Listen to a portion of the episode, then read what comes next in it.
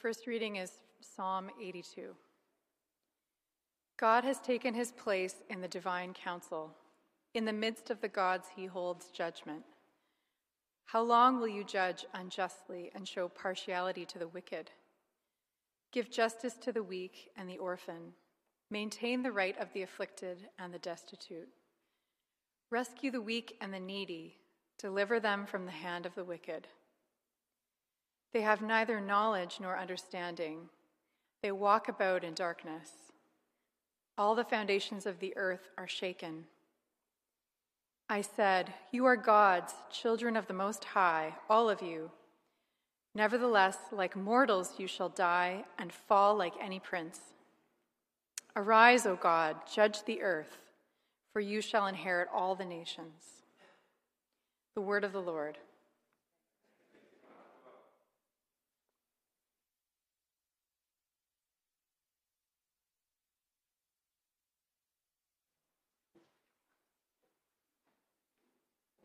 Today's gospel reading is from the book of John, chapter 10, starting at verse 22 to 42.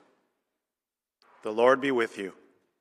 the Holy Gospel according to St. John in the 10th chapter, beginning at the 22nd verse. At that time, the feast of dedication took place at Jerusalem. It was winter, and Jesus was walking in the temple in the colonnade of Solomon. So the Jews gathered around him and said to him, How long will you keep us in suspense? If you are the Christ, tell us plainly.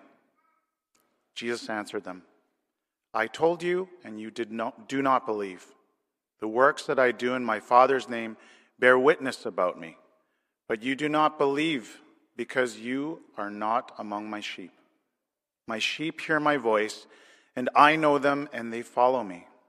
I give them eternal life and they will never perish, and no one will snatch them out of my hand.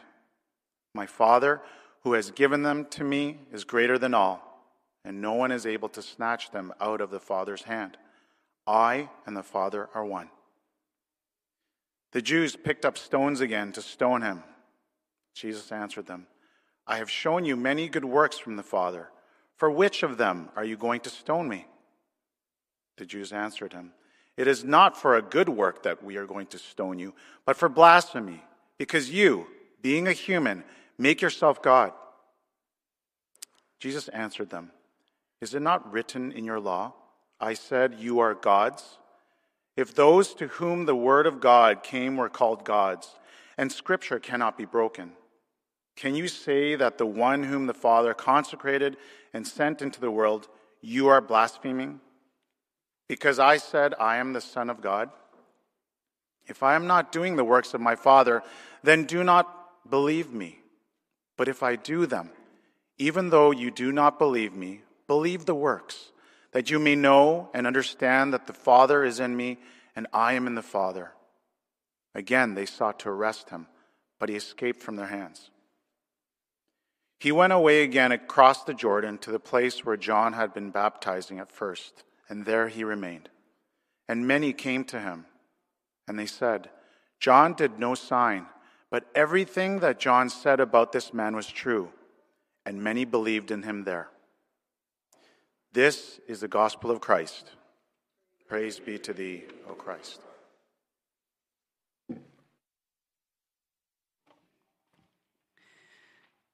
As we remain standing, I'll invite us to bow our heads in a word of prayer.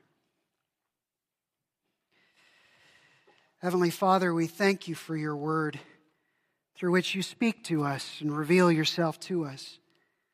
So I pray, in light of that truth, that I, as preacher, would just get out of the way, far less of me, far more of you, that your people gathered would be edified, your Son, Jesus, glorified. For we ask this in his name. Amen. Would you be seated, please? Where do you locate yourself? Where do you get your sense of self, identity, value, purpose? Where do you locate yourself?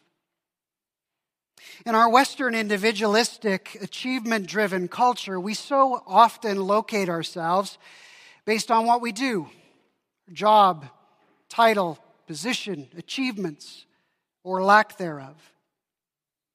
In more traditional cultures, we locate ourselves based on our roles, a role within the family, within the community, and how we and others assess how we're doing in that role. But we also locate ourselves based on where we're from.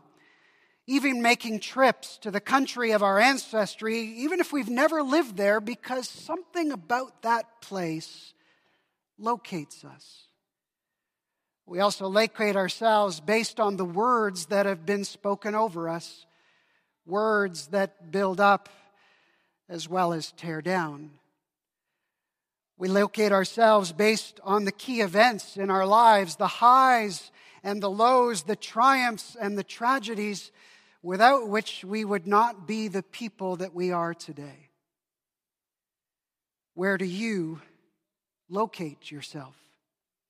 Where do you get your sense of self, identity, value, purpose, worth?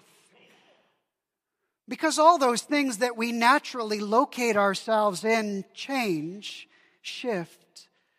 Our sense of self and worth and value is often tossed to and fro on the waves of circumstance, perspective, opinion.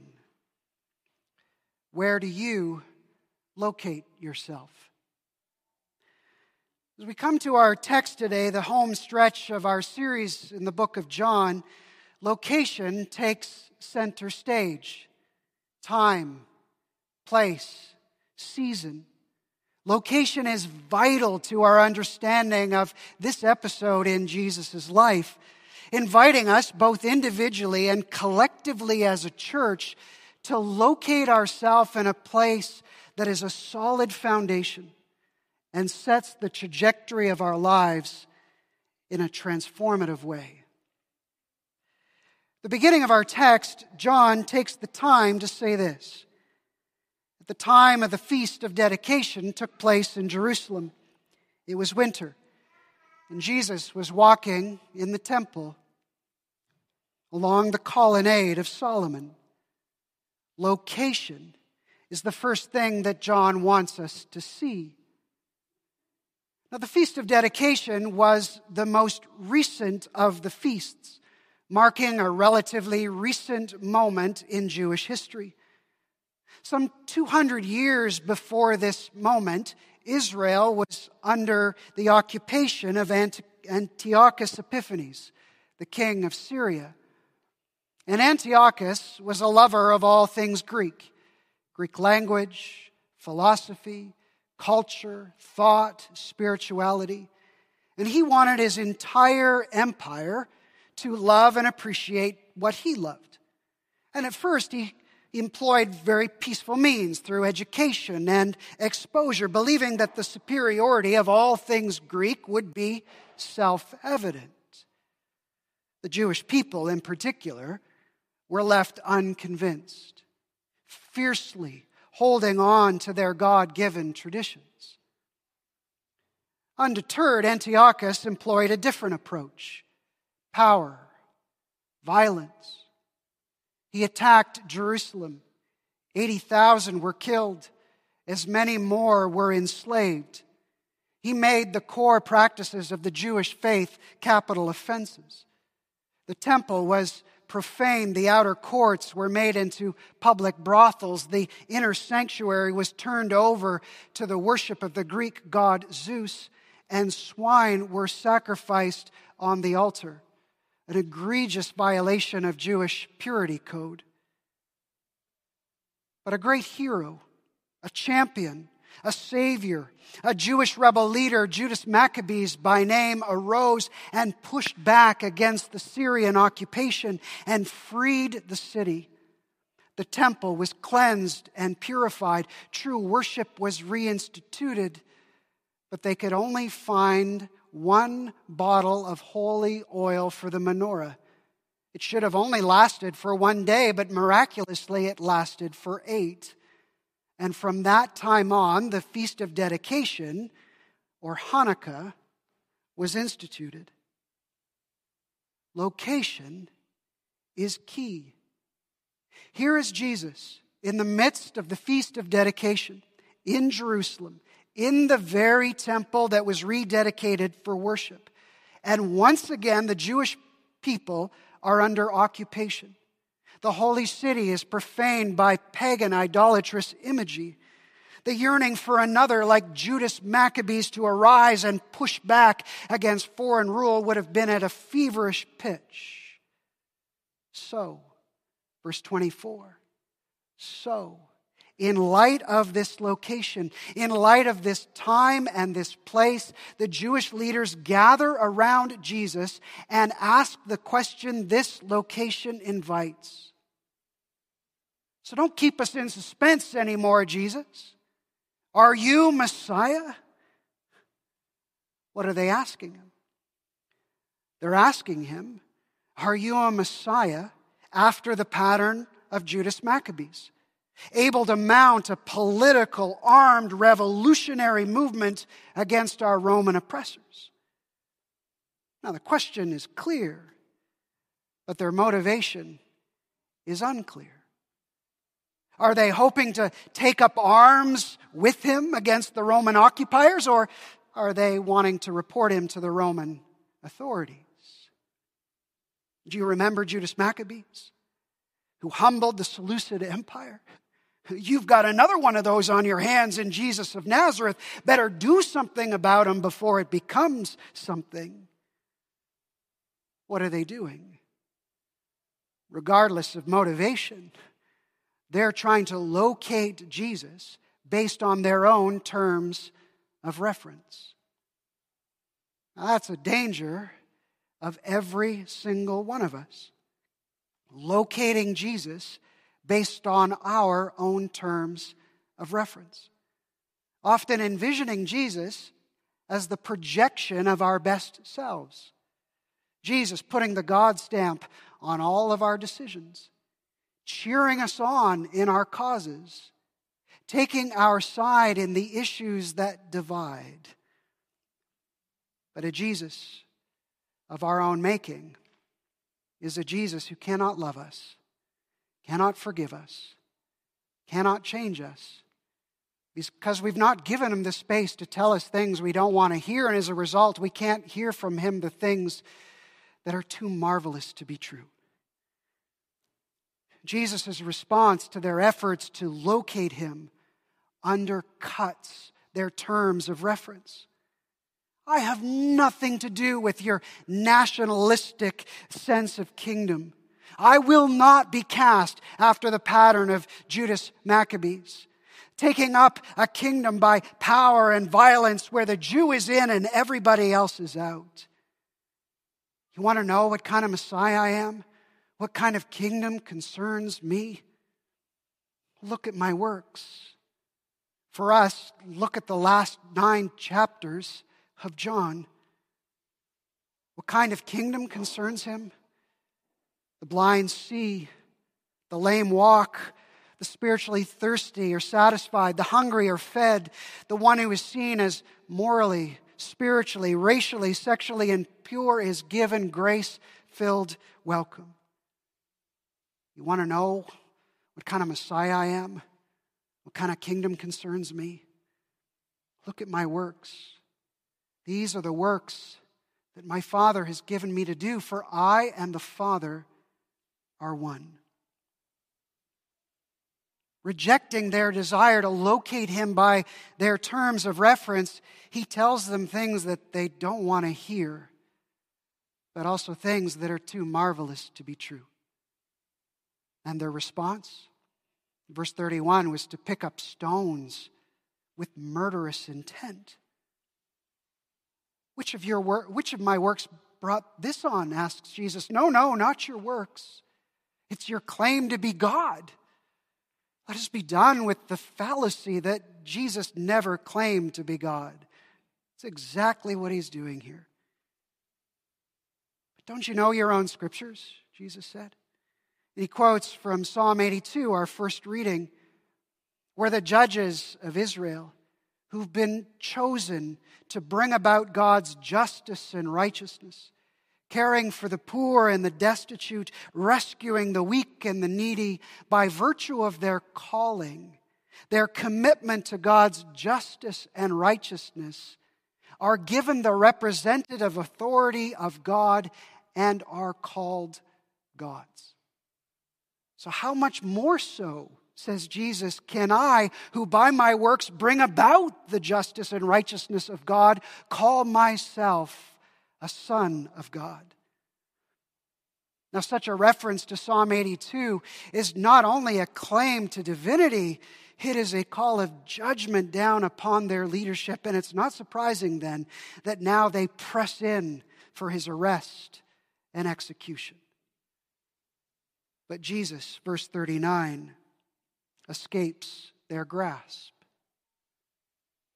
And where does he go? Well, again, location is what John wants us to see. For out of all the remote places Jesus could have gone to hide, out of all the safe harbors he could have chosen, he chooses one, a very specific one.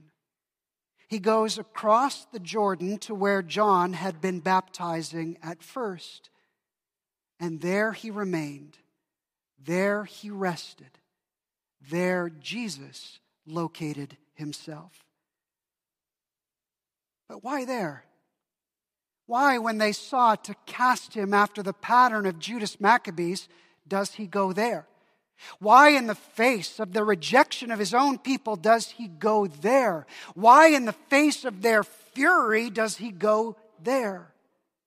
Why does Jesus locate himself there? Well, that's where he himself was baptized. That's where he came up out of the waters of baptism to hear the voice of the Father. That is where he heard the words spoken over him You are my beloved Son, in whom I am well pleased.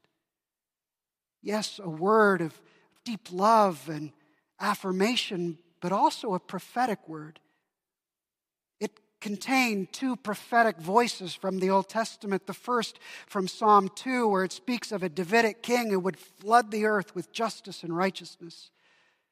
The second from Isaiah's servant song, where that kingdom would come about through the suffering servant, the one who would bear our diseases, carry our sorrows, bruised for our iniquities, crushed for our transgressions but by his wounds we are healed. And it is there that Jesus locates himself. It is there that Jesus remains. In the face of rejection, he reorients to the Father's love. In the face of trying to be cast after the pattern of Judas Maccabeus, Jesus reorients himself to a kingdom that he will claim by self sacrificing love upon a cross. That is where Jesus locates himself.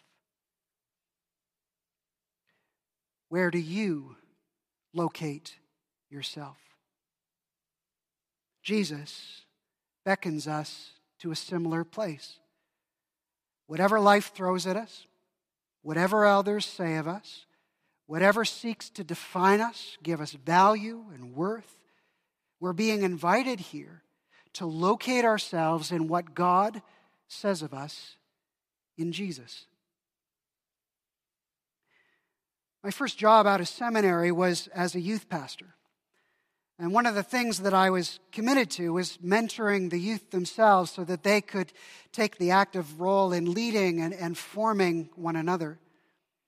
Uh, one week I asked one of the youth, and we'll call her Sarah, to give a five to ten minute talk which was the staple of our Sunday morning programming. Sarah began by telling us a little bit about herself.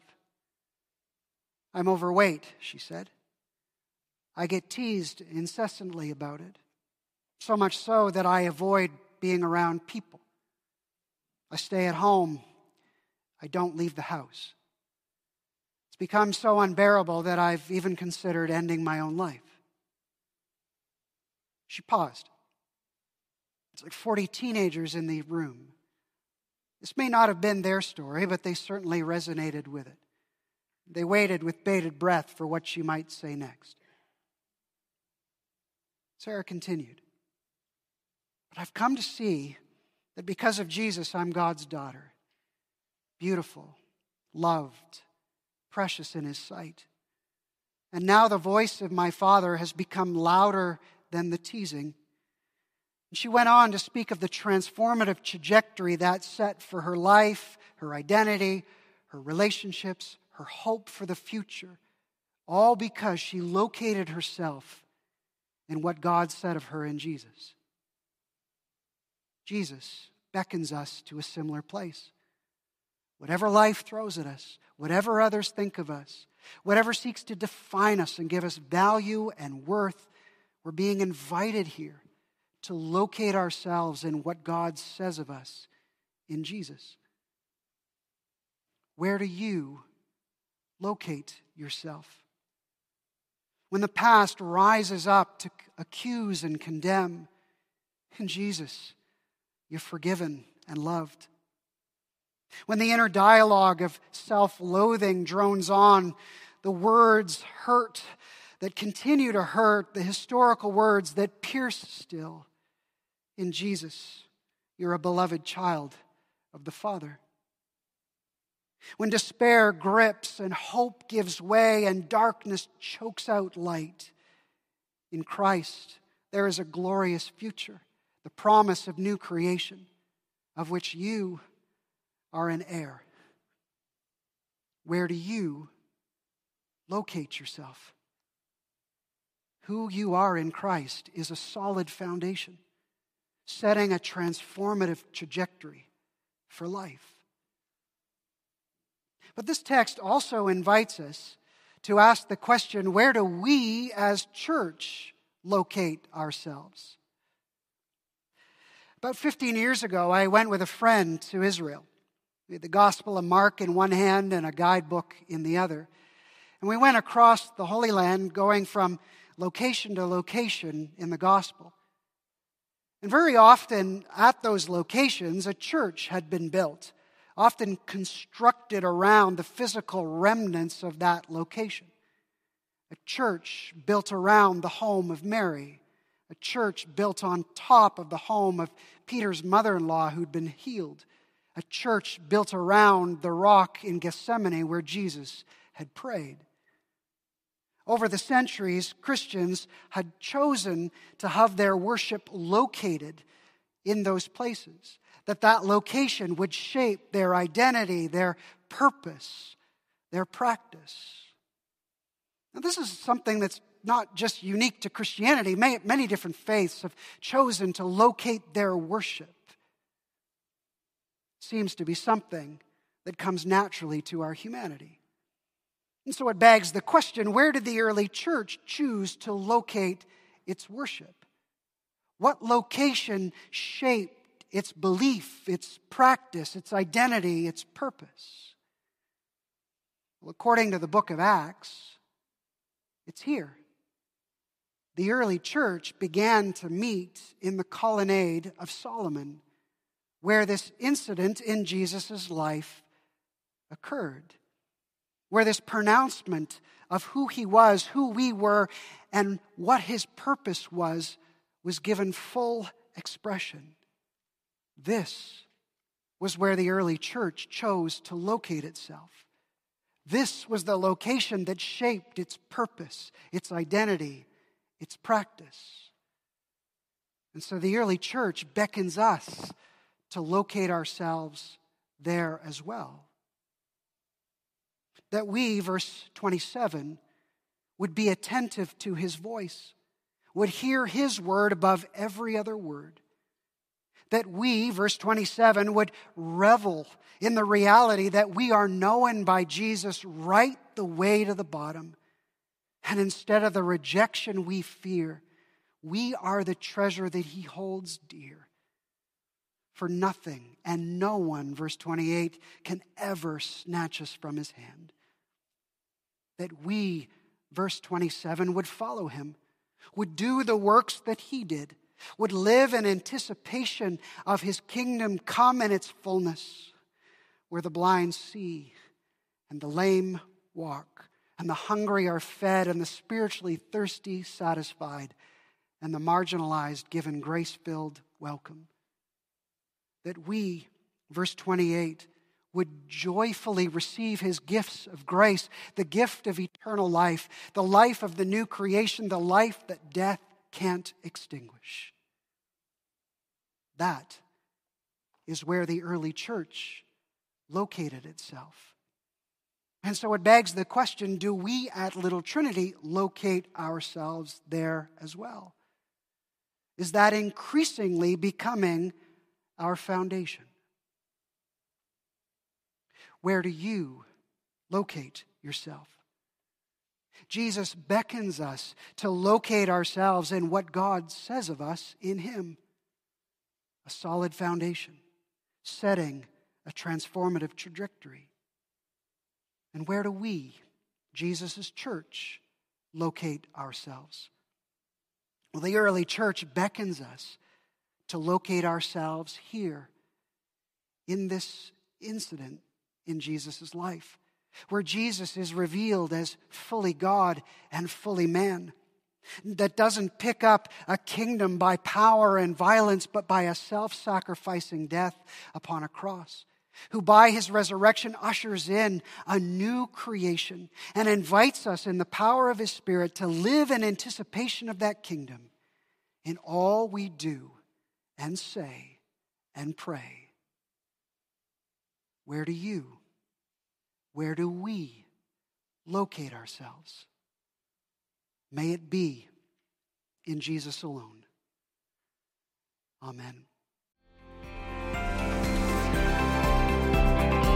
You've just listened to a podcast from Little Trinity Church in Toronto. Please check out our website at www.littletrinity.org to find out more about our ministries and services.